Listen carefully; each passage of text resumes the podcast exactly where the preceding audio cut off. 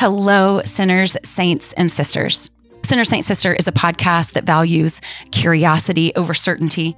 We tell the truth about how we feel around here, and we do our best to love our neighbor and serve our God, and we readily admit that some days are harder than others. Thank you so much for the community that we have created here. I hope you enjoy these two bonus episodes, and I hope that you're having a happy Advent and have a Merry Christmas.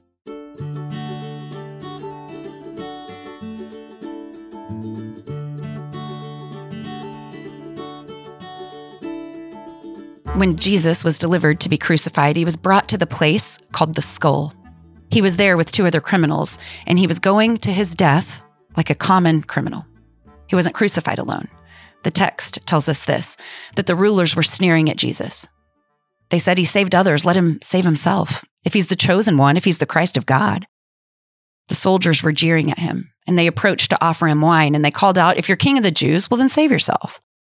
Above him, there was an inscription that read, "This is the King of the Jews." One of the criminals that was hanging next to Jesus, he reviled him and said, "Are you not the Christ? Save yourself and us." The other one, however, rebuked him and said in reply, "Do you have no fear of God?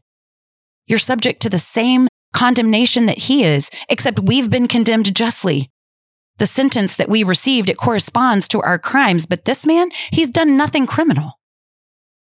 And then he said, "Jesus, will you remember me when you come into your kingdom?" Jesus replied to him and said, "Amen, I say to you, today you will be with me in paradise." If we are in pain, it might be a good question to ask, how is it that we respond? We might not think that we have a lot in common with these two criminals. There are a lot of responses to personal suffering. We see them here in the text. The world is full of people who rail against God and presume that the creator of the universe is obliged to make their path straight, their life smooth. But there are fewer, many fewer, who acknowledge that the only good to come our way is due to God's mercy and not our merit. These criminals, they have a lot in common. They're both criminals. They're both guilty. They're both undeniably suffering. The cross is a terrible death. They're both dying. They're both next to Jesus, and neither of them are very sure what Jesus is doing. They both cry out to him. They both ask something of him. And that's a lot in common. But there are some really important life and death differences to their response. The first thief's heart, it's full of cynicism and rage. And the second thief's heart, it's full of faith and acceptance. The first thief, he sees his suffering in a God who is not answering. But the second thief, he sees his sin, and he sees the righteousness of Christ. The first thief, he wants to be saved from his suffering, and the second thief wants to be saved from the judgment of God. The first thief is raging against God because he doesn't feel like he's getting what he deserves, but the second thief is thrilled with God because he knows that he's not getting what he deserves. And the first thief cannot see beyond his momentary suffering. He has no interest in Jesus. He just wants off the cross. The second guy, he's suffering also, but he chooses to trust Jesus. He chooses confidence instead of anger, and he chooses to believe that there is a greater reality later. The first thief, he has no spirit of brokenness. He has no guilt. He has no repentance, no humility. He can only see Jesus as a possible power by which to escape the cross. That's it. He doesn't see him as a king to be followed. It doesn't enter his mind to say that he was sorry or even attempt to change his behavior, but the second thief is witnessing a God that is holy. And he acknowledges that he needs some righteousness because he doesn't have any righteousness on his own. He doesn't have any righteousness, so he just throws himself at the mercy of Jesus. He understands that he is a sinner, and he understands that Jesus is righteous. And in that understanding, he recognizes that he needs some help in the righteousness department, and he has to be saved. And that's the gospel. That's it. My new friend, Doctor Gloria Purvis, and I were happy to share space in Nashville at an event we cared deeply about. We shared many details of our lives, and as Gloria revealed her heart to the room, I knew that she was someone I wanted to share with this community. Doctor Gloria Purvis, a radio and media personality, a Catholic author, speaker, scholar, and activist. She has appeared in various media outlets, including The New York Times, The Washington Post, P B S NewsHour, Catholic Answers Live. She used to be an E W T N News Nightly. She hosted Morning Glory an international radio show. She is now hosting her own podcast, The Gloria Purvis Podcast from America Media. It is all my pleasure to share with you this very important conversation.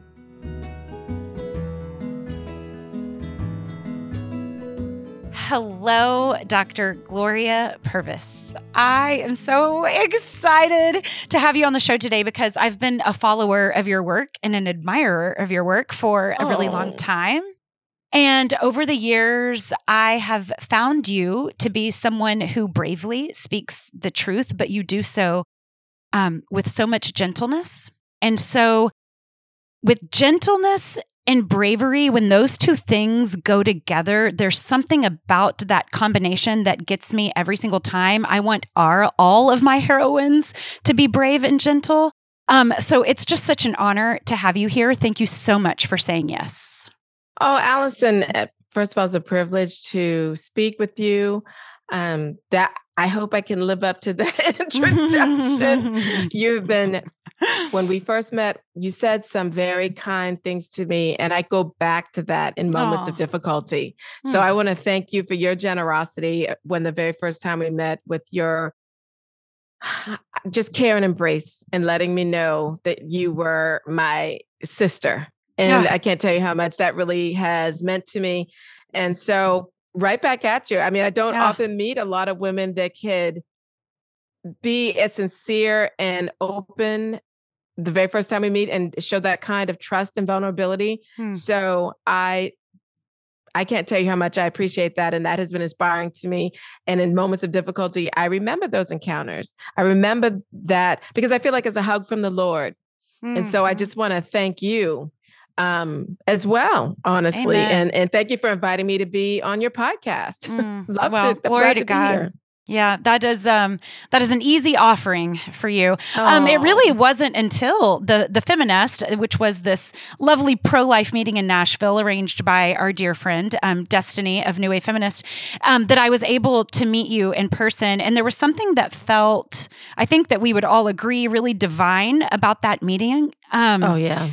In Philippians, Paul calls us, it calls believers um, to be like-minded, and that sounds like such a tall order. And honestly, until that meeting, I think I had kind of given up on that. I had given up on the idea of that because there are so many places um, where we might see the gospel professed, but inside those places, there are so many relationships that fail to apply it. And so um, mm. there we were, this circle of strangers, technically a secular space, honestly.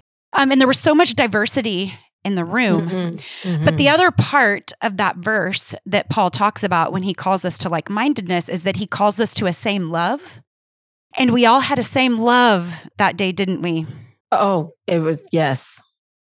Hearing you speak in person and um, and share your heart, and then um, receive a great fan in me, um, oh. I knew that everything that I was loving about you from afar was just magnified in person. So um, oh thank God. You so much. oh, um, thank you. Wow. As a way to introduce yourself to us, I was wondering if you might answer the question, who and what do you love?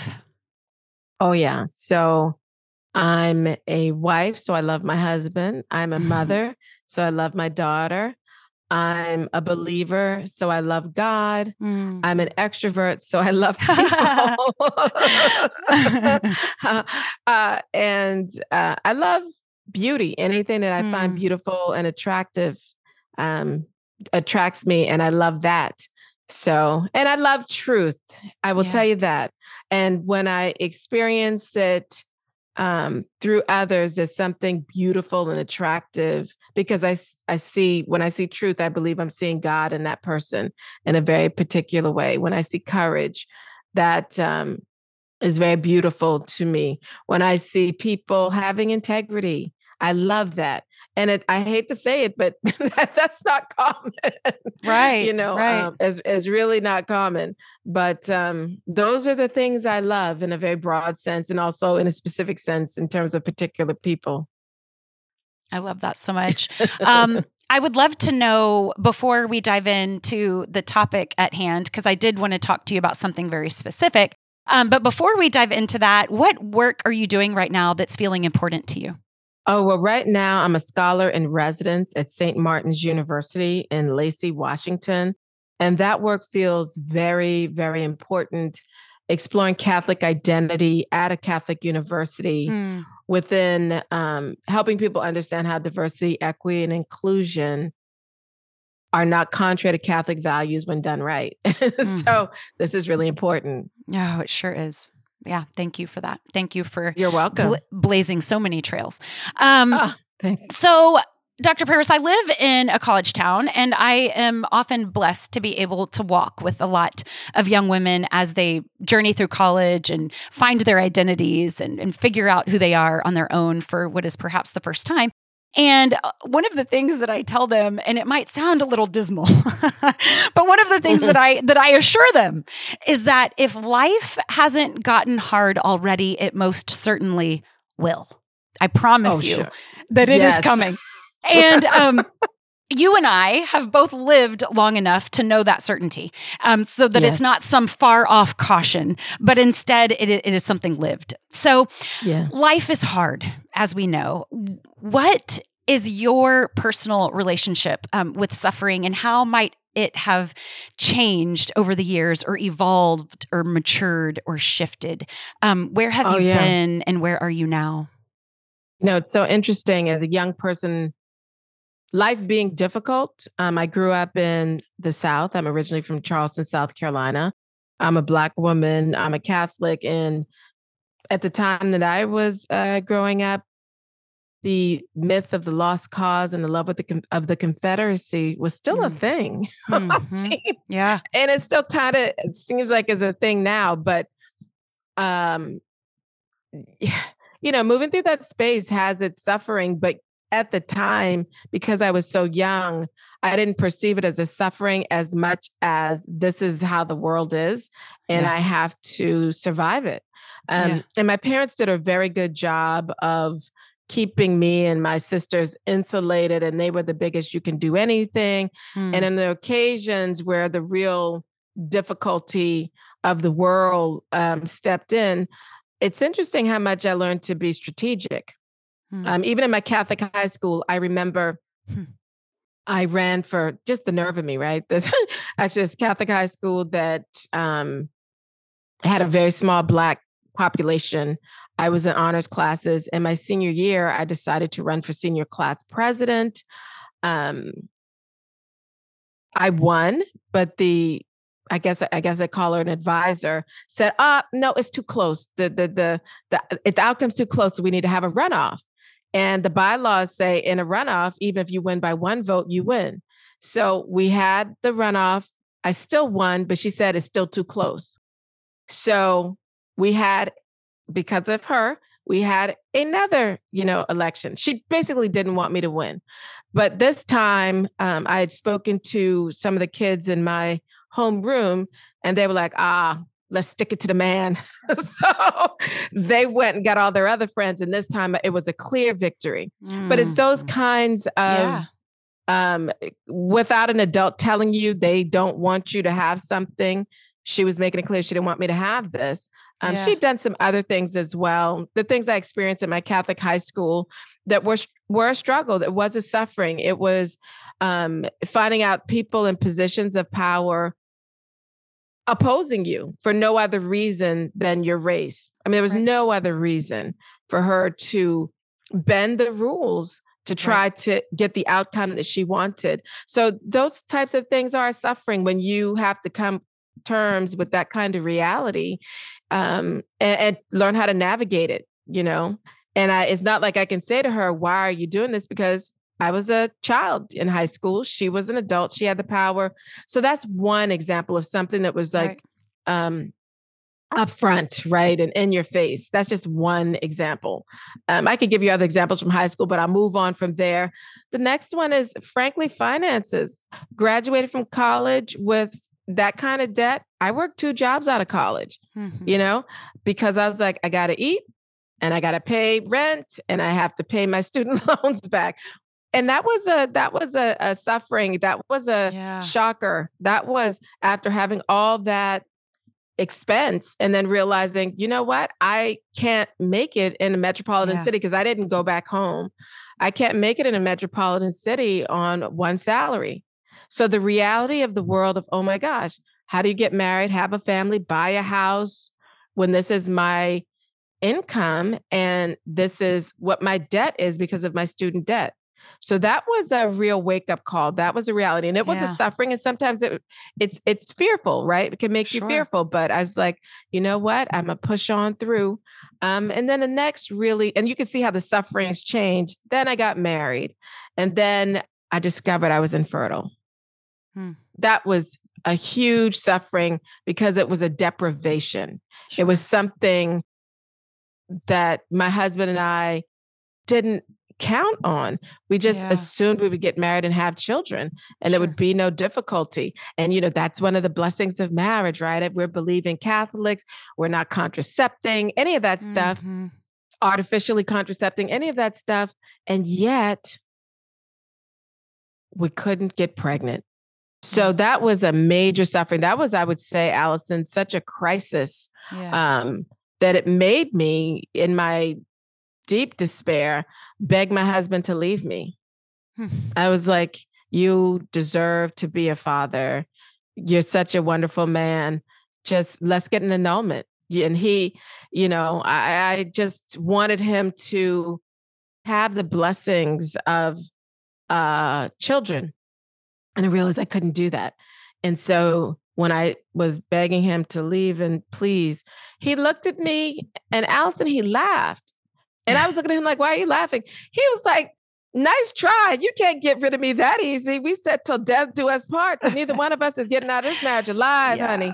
Yeah. Um, you know, I mean, it was, oh, it was a beautiful moment that he was letting me know that, hey, we are in this together, and this deprivation that you're feeling, I feel it too, but I'm not going to run. Yeah. I love you. And so that was a, that was a deep, deep, deep suffering, um, a deep realization that something I expected, something that was seen as a, as a good, as a blessing, mm-hmm. the fruit of marriage, that I would, I would not be able to experience.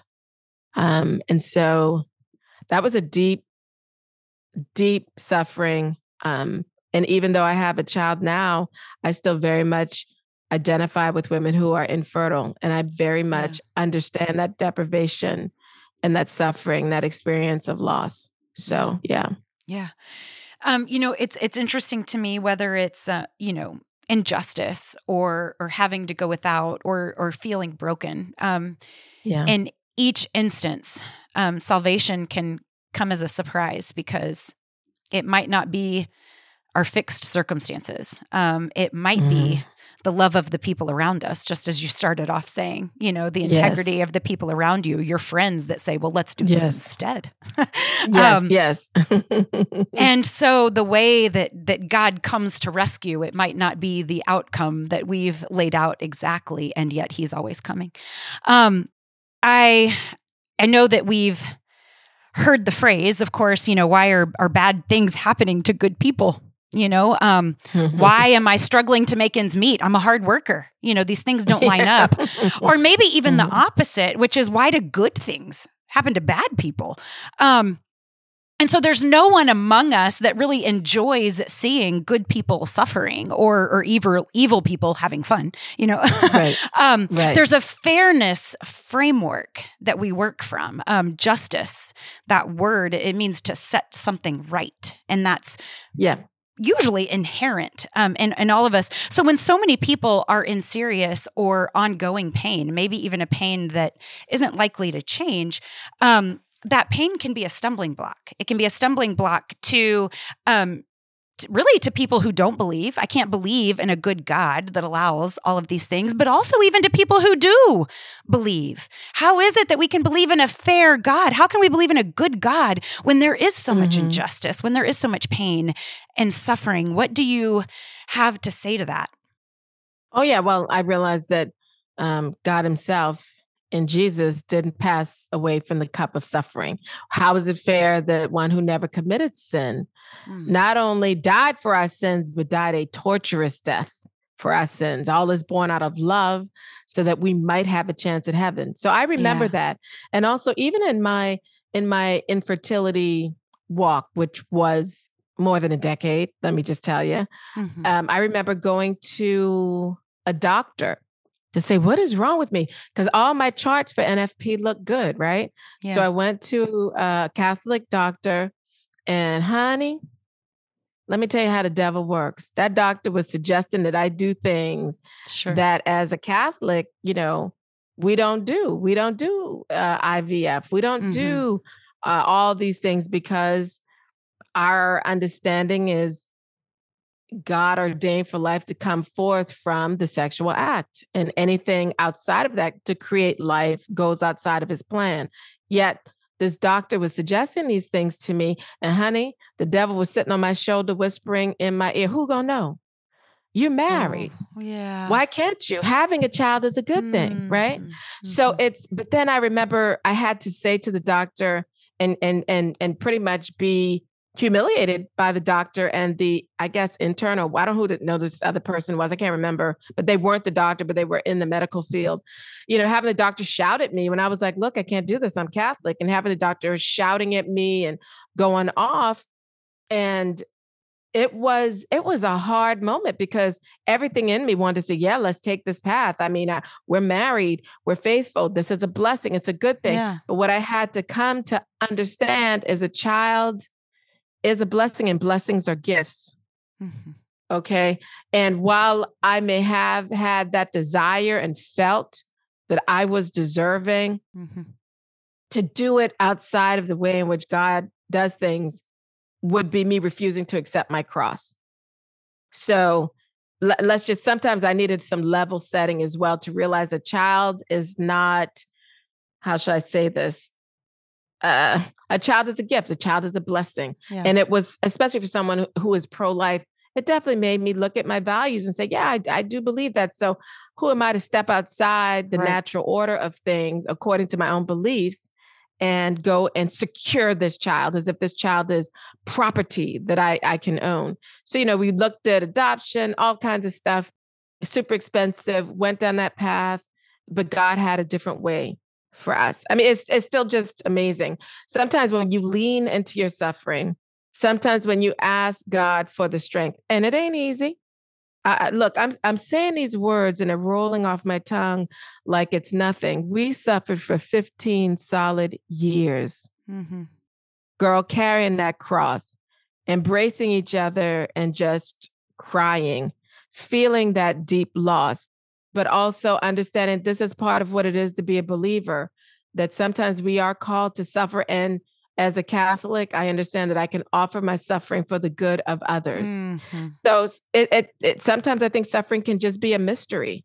And the only thing that keeps us through it is the love of God, um, compassion, suffering with, um, mm-hmm. you know, we were, I was praying to the Lord to take it away. Plenty of times too, yeah. but I, I had to accept that he wasn't removing this cup of suffering from me and my husband. And yes, it's a stumbling block. And yes, it's a temptation, yeah. you know, to do other things to get around it. But this is what it is to be a believer. This is what it means to say, thy will be done, mm-hmm. not mine. Thy will. People say that Our Father prayer like is, oh, honey, those are some powerful words. Thy will be done. Well, am I going to go with it if his will is not my will? Am I going to go with it when his will involves some suffering on my part? How do I walk through that? And, and this is where having other believers pray with you, yeah, yeah. share with them, you know, Um, also, it invites you to give of yourself in other ways. I can't tell you how much I, it also helped deepen how much I loved children. It also deepened wow. how much it made me want to help people who were not able to receive children as a gift, who were so distressed by their situation. They were like, we need to end the life of this child. So it really also helped fire up in me even more care and concern yes. for women and families in tough situations.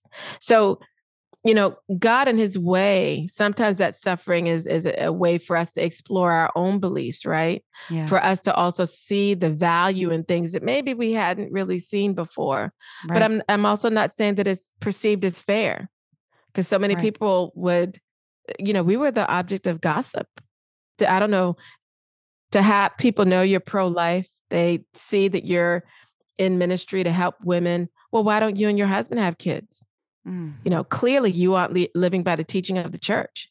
Clearly you're doing things that, you know what I mean? And so you just have to take that and accept it um, because you don't need to go run it out and explain your personal business to everybody. So you you were, we were the objects of gossip, you know? And so we accepted that and we offered that up.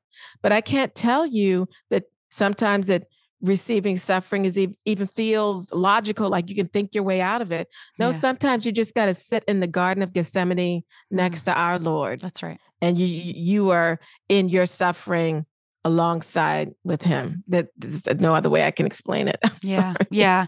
And leaning into that, I feel like, I mean, this is obviously a silly example, but I'm here hearing your voice in my ears and I'm just so grateful. I'm like having this joyous moment because we had to struggle to get this yeah, thing going, yeah. right? True, and so true, true. Yes. we lean in to that frustration, and it's acknowledging that frustration that can allow this joyful experience of being connected with you this way. And I mm-hmm. love what you said about that the God of all creation was not spared um, exactly. a difficult life. And it's a bad theology to think that because Jesus suffered, now we don't have to. Girl. That is Preach ridiculous. Preach it. And, and, and scripture is, is pointing to struggle. You know, we're yes. we're promised. I mean, we, we see the experience of struggle way more than we see, yes. you know, these triumphant or um, victorious ex- experiences. Absolutely. I mean, as a Catholic, we look at the saints in the church, a lot of them had suffering. We look at people who were martyred, actually lost their life because of their right. belief in God.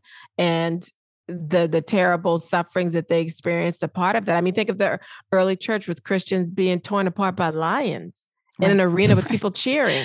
Right. Like, okay. Like, this so, is real persecution. That is real. Okay, for real. That's that's for real, real persecution. And that's real persevering in the faith till the very end. Yeah. Those were not pleasant deaths. Right. And we're not guaranteed this perfect life, but we are guaranteed a, a perfect eternity. You know, and I'm so glad you mentioned that. Well, one of the, by your saying that, sometimes it reminds us that this life is not the final thing. This life is not where we're going to have that fullness and happiness, because this life, we are not yet fully in the presence of God, which is what heaven is, which will be this kind of happiness, this joy. Um, and I will tell you, uh, as an adult, that was one of my questions to God. I was like, how? I was like, Lord, you know, I'm kind of mixy mixy and I can get bored. How really, how can it be that I can be in heaven with you and be happy forever? I mean, forever, ever. And sometimes the Lord gives things back to me in an interesting way. That was way. a little so, Outcast reference, and I want you yes, to know that I picked it up. Okay. You did. You're so cool. Thank you. I'm glad you got it. That was one hundred percent an out, Outcast reference that you got. But um, so I, I went to sleep and I had a dream, and I was, and I'll share this with you just because I think it might be helpful hmm. to make the point about heaven um, and the question I had been asking God. So I was in this space standing on top of water. I wasn't sinking in it, but just hmm. standing on the water. Hmm. And from in this vast open space where I stand on water, water everywhere, all behind me, around me, there were these circles sort of coming toward me. Like I was being engulfed by all these circles just around my feet. And for some reason, I started jumping in the water from one circle to the next. It was emanating from some unseen source. And as I jumped on each circle, it was an aspect of God that brought me the most tremendous joy. And so I spent all night in my dream jumping from one oh aspect to another to another. And I woke up so refreshed. And I realized that's why heaven can be for eternal happiness, because wow. you are having an encounter with the eternal God. It all, and God is infinite. Yeah. Yeah. And so it was in a way to help me understand, this is how, silly girl, you could be happy in heaven forever and not be bored, because you yeah. are with me. Yeah. And so it was, it was, um, let's just say it really gave me a, a wonderful perspective, and also helped me think about, yeah, this place is temporary and passing, but heaven is forever with the infinite, eternal God. And who am I to think that that encounter with God for all eternity will be finite, and therefore that I would be bored? Yeah. And so, don't we long for a God so much bigger and more mysterious than we could ever imagine? It's what we long for. Nobody wants amen. To be in control of their God. To amen. To carry on your water reference, I was I've been this was shared with me, and I don't remember how or why. But if we are leaning over the side of a boat and we scoop up a water, a handful of water in the ocean, and we look at that handful of water, that's our life. It it trickles through our fingers back into yes. the ocean, and it is eternity. That is our eternity. And so it's just, there is just so much more. That is our Christian yes. hope, is that there is just so much more than this life here. Amen. But we are here. and and it turns out that there is no final place of arrival in in living our lives right. You know, there's no there's no and we're done. We can we can quit growing. Um, our pain will stop. We know that that is simply not true. Um, Paul right. tells us in in Corinthians that he despairs, Second Corinthians, that he despaired even of life. And I don't know what that means, but I know how it sounds. And um, and it doesn't sound great. I mean, it sounds pretty right. intense. And so I'm just curious what you think a Christian's call is when it comes to despairing. We know that that Christians do despair. Paul tells us so. Um, but we see so few models of it. We don't, what does that look like for us? What does that mean? Because our American Christianity, it can be so triumphant. Even if we do know of someone suffering, we see it after the fact. We see it once they've conquered it. Um, what, can you speak to despair like in the moment? What should it look like? Oh gosh. Well, despairing is, I think, just a deep loss of hope almost, really. Yeah, yeah. But at the same time that you're feeling it, as a believer, this is these are the points when you're called to persevere mm-hmm. in the faith. Yeah. It's really, I think, also a test, and it's it's a means of humility for sure. Yeah. Because I think you realize in those moments of despair, all you can do is cry out to God and wait. All you can do is cry out to God and wait for God to respond, but then holding on to the truth of the faith. Reminding yourself that I do love the Lord. This is also a test of love, hmm. you know, and we know in human relationships, sometimes we just got to hold on because that man's getting on your nerves, or, you know what I'm saying? right? To, to make those marriage yeah. uh, vows is no yeah. small thing. Right? Or to even remember, remembering, you know, scripture's always telling us to remember, and God can't do that yes. for us. So amen. You remember the cross, these miracles. That, you and, know? You know, and that's why I think there's the beauty of daily prayer, because we are a people who forget. And sometimes, yeah, and I yeah. believe daily prayers are as a way to remind yourself uh, of who God is and what God's promises are and who you are in relation to God. So I, I love that in the Catholic Church, we pray the liturgy of the hours, which are morning prayer, mid-morning prayer, day, midday prayer, mid-afternoon prayer, evening prayer, night prayer. Sanctifying those hours, but I also think it is God calling us to remember. Now, I don't pray all of those because I'm not ordained. That's generally for priests and religious do that. But I do, like any anybody can pray the office. I pray morning prayer and evening prayer and night prayer, and try to meditate for half hour a day. These are things to remind me.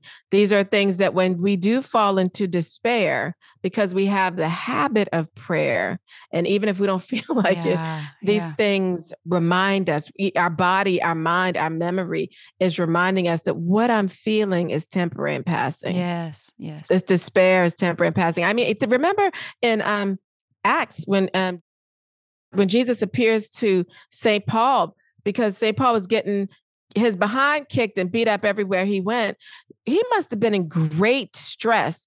Jesus yeah. appeared to him and said, don't worry, the, the people in the next town are my people. You're not going to be harmed. And I thought to myself, mm. what was Saint Paul experiencing? What kind of anxiety? What kind of fear yeah. that the Lord had to appear to him? This, and, yeah. and here's the thing. We knew Saint Paul was still going to go to the town anyway, but the Lord appeared to him and say, said, don't worry, the people in the next town are my people. They're not going to harm you.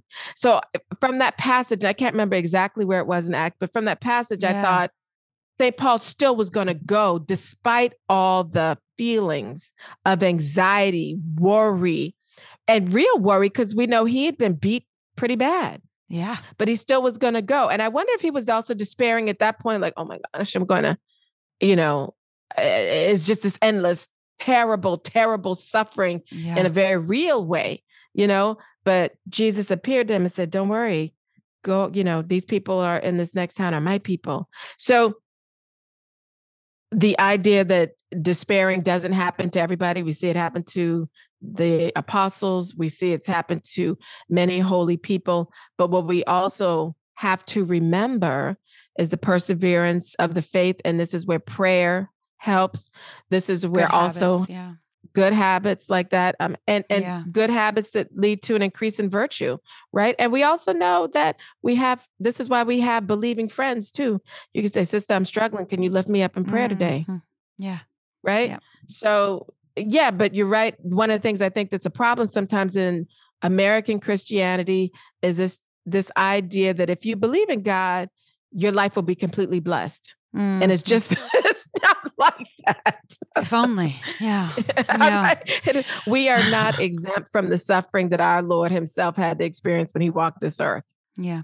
There were two things that you, that you mentioned. Um, one of them um, that made me think, uh, you were talking about the things that you felt entitled to, you know, the, mm-hmm. these are things that I, that I feel like I'm due. Yes. And, um, there is a reminder that hit, when, that his grace is sufficient for us. That even if our circumstances aren't, you know, you know, his grace is sufficient for. Do is that true? Is that something that we believe is true? Not his grace is sufficient for me if I can have X Y Z, but his grace is sufficient. But that yeah. requires a going back and remembering the greatest gift that we've ever been already given, um, that we already have. Uh, everything, everything that we need. And that's a tough one, right? Especially in our American culture where we're conditioned to believe we need all the bling and all the extra, extra, and, and recognizing that God may allow us to have that. Yeah. Or he may say, I'm going to give you what it is you need. It mm. may not be what mm. you want, mm-hmm. but it's what you need. So sometimes right. there's this level setting for us. And also this encounter of detachment from things yes. of the world yes. that gives us a certain kind of freedom. But yeah, you're right that uh, the, the, I felt entitled to things, that it was the wrong disposition. And uh, through my suffering, I, I came to see that. I didn't even realize I had that disposition until I went through a suffering that purified that for me. There's something about waiting. Um, I, I imagine that when we are waiting, there's often silence. It might feel yeah. like God isn't really attuned to what it is that we are wanting or needing. And so in that silence, I have found that it allows what I really think about God, what I really believe about God to rise to the surface. And then that's where I can meet it. I can meet it in that waiting. I can meet it in... And, and then, and I can deal with it. You know, you talked about feelings, for example, and our, our feelings, they are so temporary. Um, we might think when, as we are feeling them, that they're the only thing that we have ever felt or will feel. Um, right. And yet I've heard that they are, um, what is it? They're, they're terrible masters. They might be good um, workers, um, but they are terrible masters. And so as I think about that feelings are temporary, and as I wait on the Lord in that silence, I can confront the things that waiting allows, which might be, he doesn't care. Nope, that's not true. Yes, he does. He's faithful and good. Um, and so we can realign um, some yeah. of those those lies with the things that we know for certain, which is that he's faithful and good. Amen. Um, so you mentioned humility, and um, you know, I think about the book of Job, you know, where he is obviously Ooh. in so much turmoil. I mean, there are so yes. many things that he's that he's having to contend with or or go without and um, deal with his his suffering. And in the middle of that, he ha- there's this moment where he kind of holds court with God. And um, in that moment, he starts demanding answers of God, and God ever so gently reminds him, where were you, hun? What? Tell me, tell me, Job, what do you know about the foundation of, of the earth? And Job very quickly lets go of his case and says, you know what?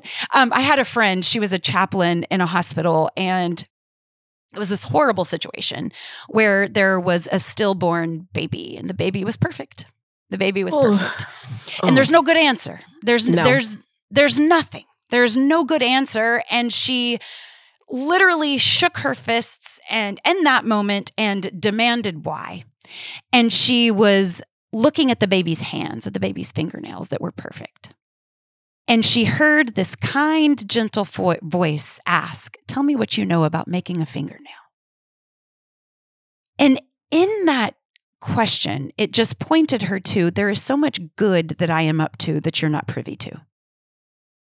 There are so many things that I'm doing that you just can't see the other side of yet. And I'm just, I'm curious your perspective about how pain can shake us awake. Do you have anything yeah. to speak to that there, there is, there is a a different kind of hope that we Christians can cling to? Yeah, I mean, uh, uh, wow, what a what a gift from the Lord that the Lord whispered that to her. And as you were saying it, I kept thinking His ways are above our ways. God's mind is so far above our minds. Yeah, we just was, yes. don't know, right? And the idea that our thoughts are can comprehend the mysteries of the universe um, completely. Uh, you know, it's it's, it's kind of humbling in that moment. I, I was I was listening to that point, thinking, "Well, that's that's really humbling." I I don't see it all, Lord. You do. I know you do, and so this is where I have to trust you. It's not saying that I that my trust is without pain, because the pain of a stillbirth of a child, per, just beautiful and perfect, that is a type of deep mourning. Um, of those parents that's almost incomprehensible. But I also think it was an opportunity for them to unite their suffering with that of Christ and to also contemplate the suffering of the Blessed Virgin Mary upon seeing her child dead, mm-hmm. holding her child's body, mm-hmm. um, seeing her child have been tortured and suffered. Um, it reminded me of the Pietà in the Vatican when um, in Saint Peter's, when you walk in and you see that beautiful stone that was carved of the Blessed Mother holding Jesus's dead body. Um, and it was, it's the most incredible, beautiful piece of art that displays love and suffering all in one. And I was thinking of that, you know, with this person experiencing that stillbirth. I feel like what you said is that there is, there's a grieving that's necessary. Yes. Our mm-hmm. humility or our trust does not bypass the sadness. That's what that's what I heard you say. And I think that that is such an important point. It's like, we can't be justified in our anger towards God. We can grieve it. Yes. But we can't be justified in our anger towards God. We are committed to this suffering, but this suffering that is tied to humility. That yes, is it's, gorgeous. Oh, thank you. I'm glad it made some sense. I'm oh, my gosh. Sense. Yes. What advice can you give to a person who is just thick in the middle of it?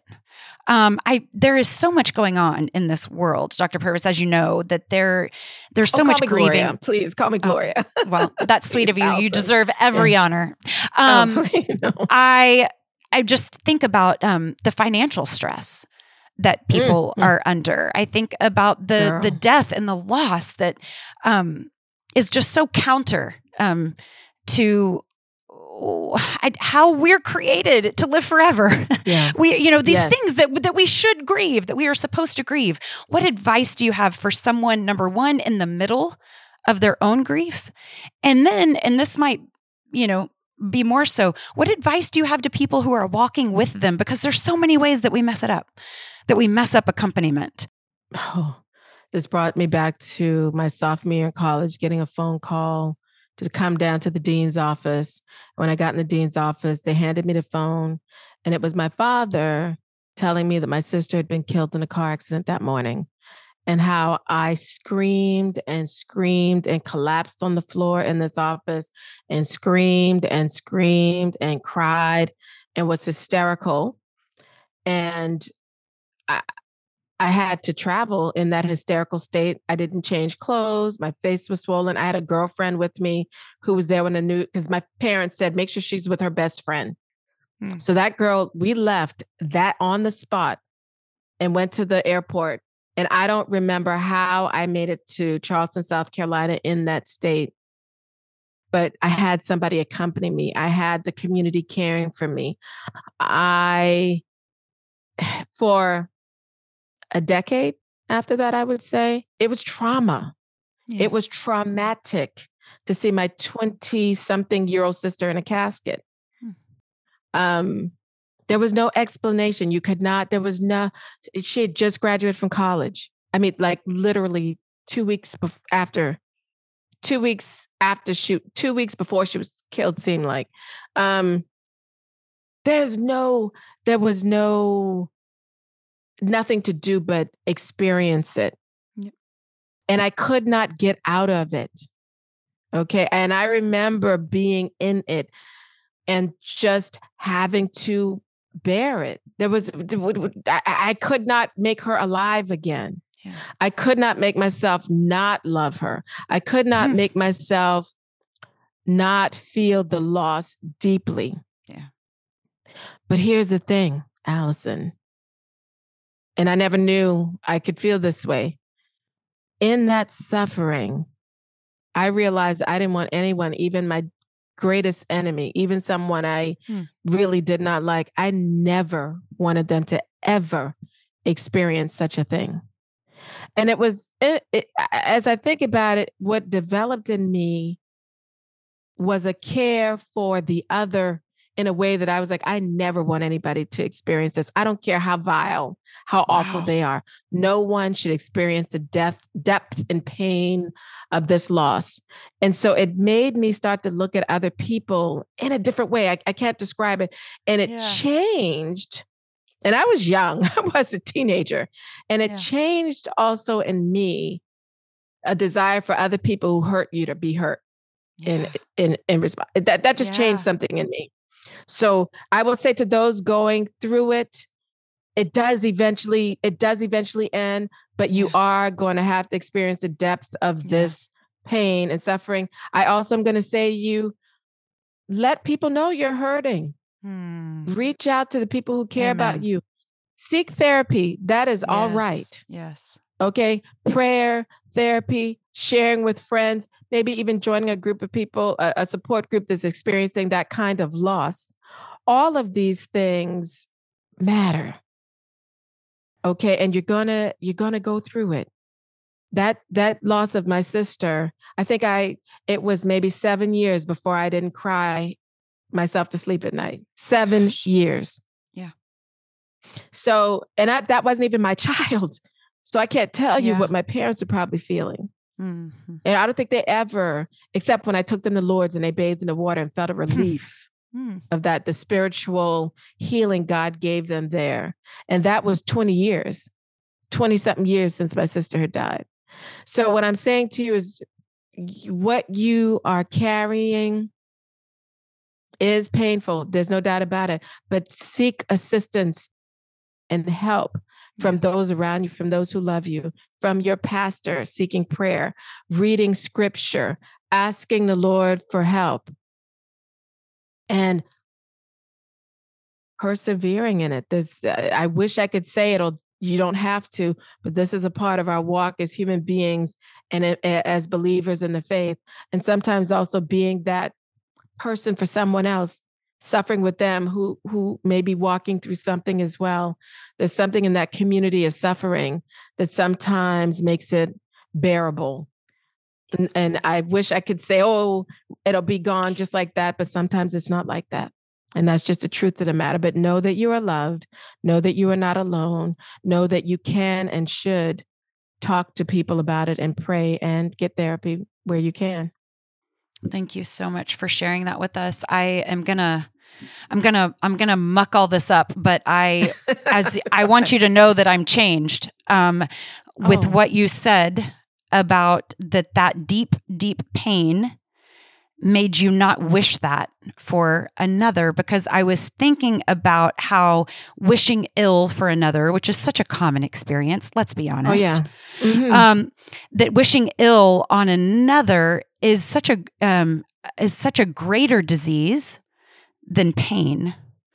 And mm-hmm. so we have this pain that that relieves us from something that just might kill us. So which made me think of, this is a hor- this is what I mean by mucking it all up, because this is a horrible example of something very beautiful that you just said.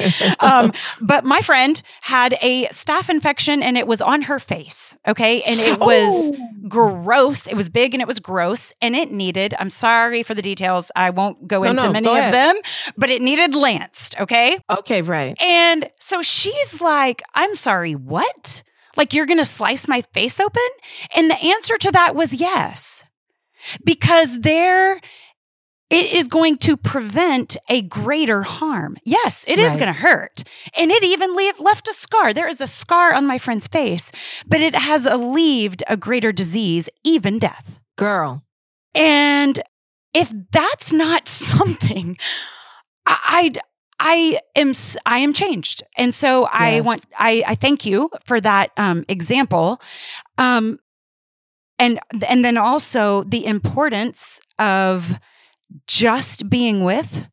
I doubt mm-hmm. in your moment, because you said multiple times that there you don't even know how you got to Charleston, South Carolina, which tells That's right. me that you don't remember what your friend said to you.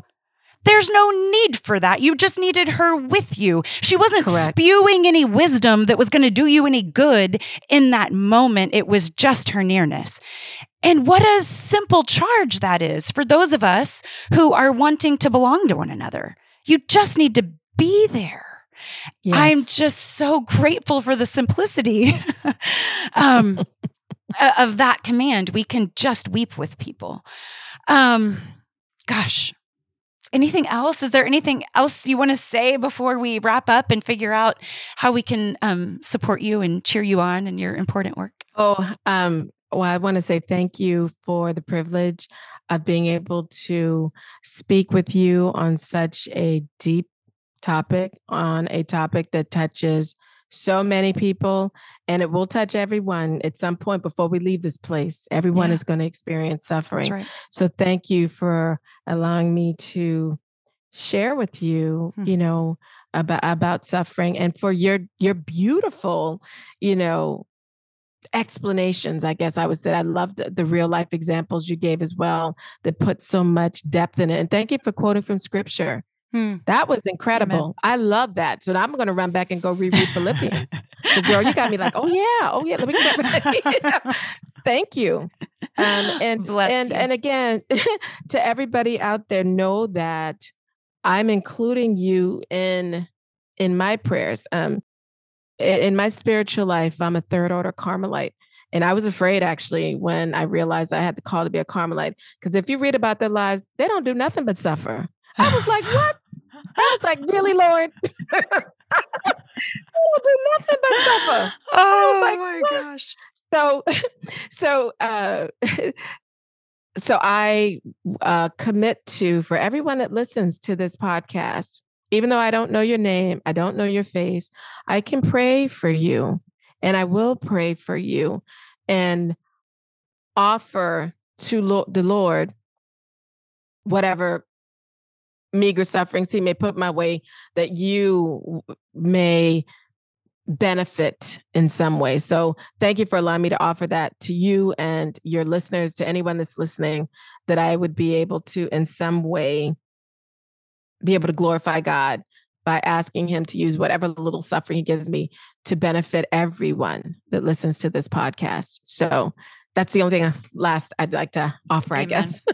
So where would you like for us to follow you? Because we we want to to pump you up and support your work and, and retweet or whatever okay, we're calling it these you. days. Yeah, no, right? That, who knows? Oh, so on Twitter, now known as X, you can follow me at Gloria underscore Purvis. I'm on Facebook. Gloria Purvis is just my personal page. I don't yet have another page. And then actually I'm on Instagram at um, I am Gloria Purvis, and I'm trying to learn the Instagram uh, better. I, so Good. I need to yeah. understand. So I will try to engage more on Instagram. But yeah, if you could follow me in those places, that'd be great. And and and send me a note letting me know you heard me on this yes. podcast. Yeah. That would be Amen. great. And and I, if I could ask for your support, also, I have a podcast with America Media. We'll be doing season season three at some point. Okay. If you all just Um, subscribe to it. It's called The Gloria Purvis Podcast. And maybe even drop a note to American Media, letting them know you're looking forward to season three. But if you have, if you've never heard it before, please go listen to seasons one and seasons two. And if you have some topics you want me to discuss, send them to me. I'd be happy to look into it. So those are the only asks I have. And of course, keep me in your prayer. Well, I hang on your every word, so that is a done deal for me. Um, I you, am, I am sorry for the injustices that you've experienced, and oh, I am sorry for the pain that has been in your life. But I am oh. so deeply grateful for the person that they have made you. I would never um, celebrate pain or injustice, um, but I do celebrate your resiliency, and I am oh, grateful um, to call you oh, friend Allison. and to call you yes. sister. You you started yes. off this podcast calling me sister. And yes. I am going to embrace that title, Thank dear, you. dear Good. sister. And I hope that we, um, our paths cross forever, forever, ever. All right. I love, I love it. Closing it out with the Outcast re- reference. Absolutely. My dear sister, Allison, thank you so much. We will be encountering each other again. The Lord just can't put us in each other's lives and not allow us to see each other again. So I think he I'm had way too much to. fun with this conversation. So I think so too. Bless you. So bless too. you. I hope thank you have you, a happy Allison. rest of the day. You too. God bless. Bye-bye.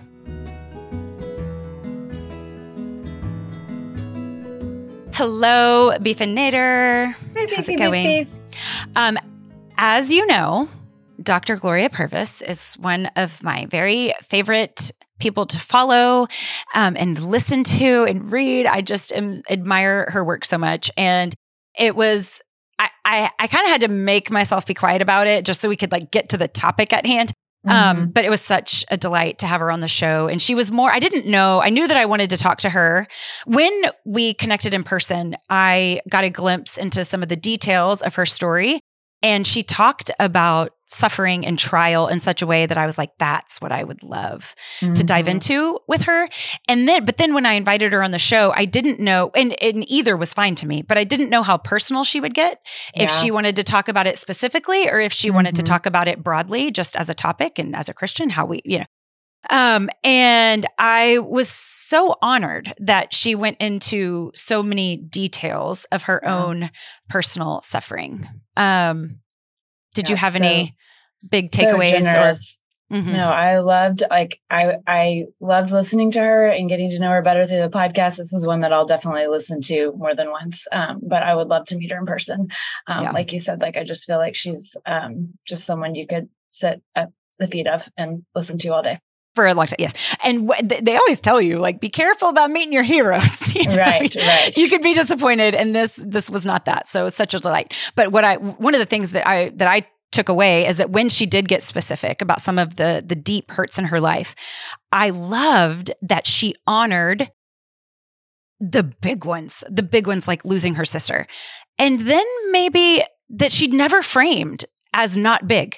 She didn't say mm-hmm. that ever, not one mm-hmm. time, but a world, the world could listen to it and say, oh, you didn't get class president?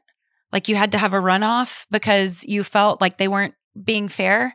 Mm-hmm. And she never once dismissed that that was different than a, right. the loss of a family member.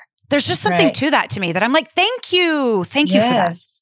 No, I mean, I, I've said before, like your your worst loss is your worst loss, right? It doesn't have anything to yeah. do with how it compares to somebody else's. Yes. And it is for you, and it's some, it's your pain, and it's something that shouldn't be measured against others, right? And if we're constantly looking left and right instead of just where we are and what we're experiencing, we're never going to be able to deal with that, you know? Right, and she's right. obviously speaks about that so well. I think that people need a certain permission to feel yeah. their pain. And if we're looking around going, but hers is more, right. and not giving ourselves the permission to do the work that we need to do to actually heal, then that side to side can be a, a horrible barrier that, mm-hmm. you know, just keeps us in this stuck in the same place. Um, a lot of the holidays, you know, Christmas time, for whatever reasons. I mean, just literally, I've been decorating my house, and so my I literally have glitter on my face right now. Like I'm, sh- I'm literally shining. And, um, and so I was thinking about how Christmas can so often stir up mm-hmm. a lot of these pains that we yep. hold. And I, I, whether it's nostalgia or that it's supposed to be this shiny, bright holiday yeah. and, and it's, and it might not feel that way. Um, what are some of the reasons that you think that Christmas can drum all of this up? And do you have a helpful hint around what it does drum up? Yeah, no, I've definitely been feeling that. What we were like halfway through December, no, not even halfway through December, but I yeah. just feel like something about December coming. It's just, it's this blur of like intentionality and heaviness for me, right? Yeah. Um, and so for me, it's the heaviness is um, just about the loss, right? People that that aren't here that I miss, um, and I I get caught up in thinking about, you know, um, experiences and memories that I've had in the past during this time of the year with people that are no longer here. So kind of getting stuck there rather than being present, but then also um, being less joyful in the present because I'm thinking about how much better it would be if those people were here, right? So it's it's yeah. present and and past. Um, so I I have already been thinking about this. What what I do or what I try to do is, like, for example, if it's missing my mom, right? Thinking about um, how fun Christmas was when she was here. Um, and then thinking about how much more fun it would be today if she was here. Um, I try to stop and think, well, what, what about it is like, what a blessing it is that I can have something to miss. Like, what was so fun that I got to experience mm-hmm. that I'm missing. And so I was just thinking about the other day, like, she's always on me to like, stop sweating the small stuff, relax more, um, and just like have fun. Right. And so I would, I did this weekend, like, put on my Christmas jammies. And she would also be saying, eat more cookies, eat more of the junk, because it's um, Christmas and calories don't count for Jesus, right? Like, this is, they don't count.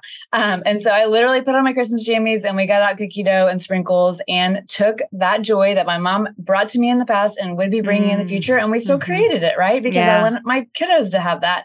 Um, so just trying to be, Um, to sit with it, acknowledge it, yes. try to name it, and then do it, right? Do yeah, whatever so it is good. That I'm missing. Yeah, thank so. you, thank you so much yeah. for that. I uh, I feel like well, I this is the the opposite side of the same coin. It's it's not quite personal, but I know because we have a very small family. Um, but I know that other people are in situations with family members. And, and it's like, people haven't loved us the ways that they should, or right. the ways that they promised, or the ways that we thought.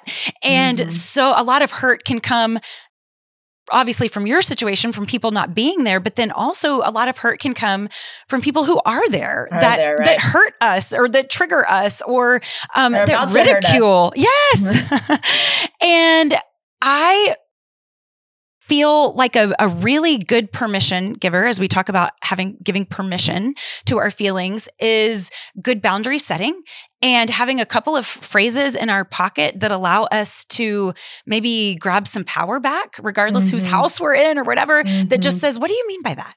And then there's an opportunity for someone to either double down and offer you a way out to leave, um, um, or apologize, you know, like be shown um, right. how something they said might have made someone feel.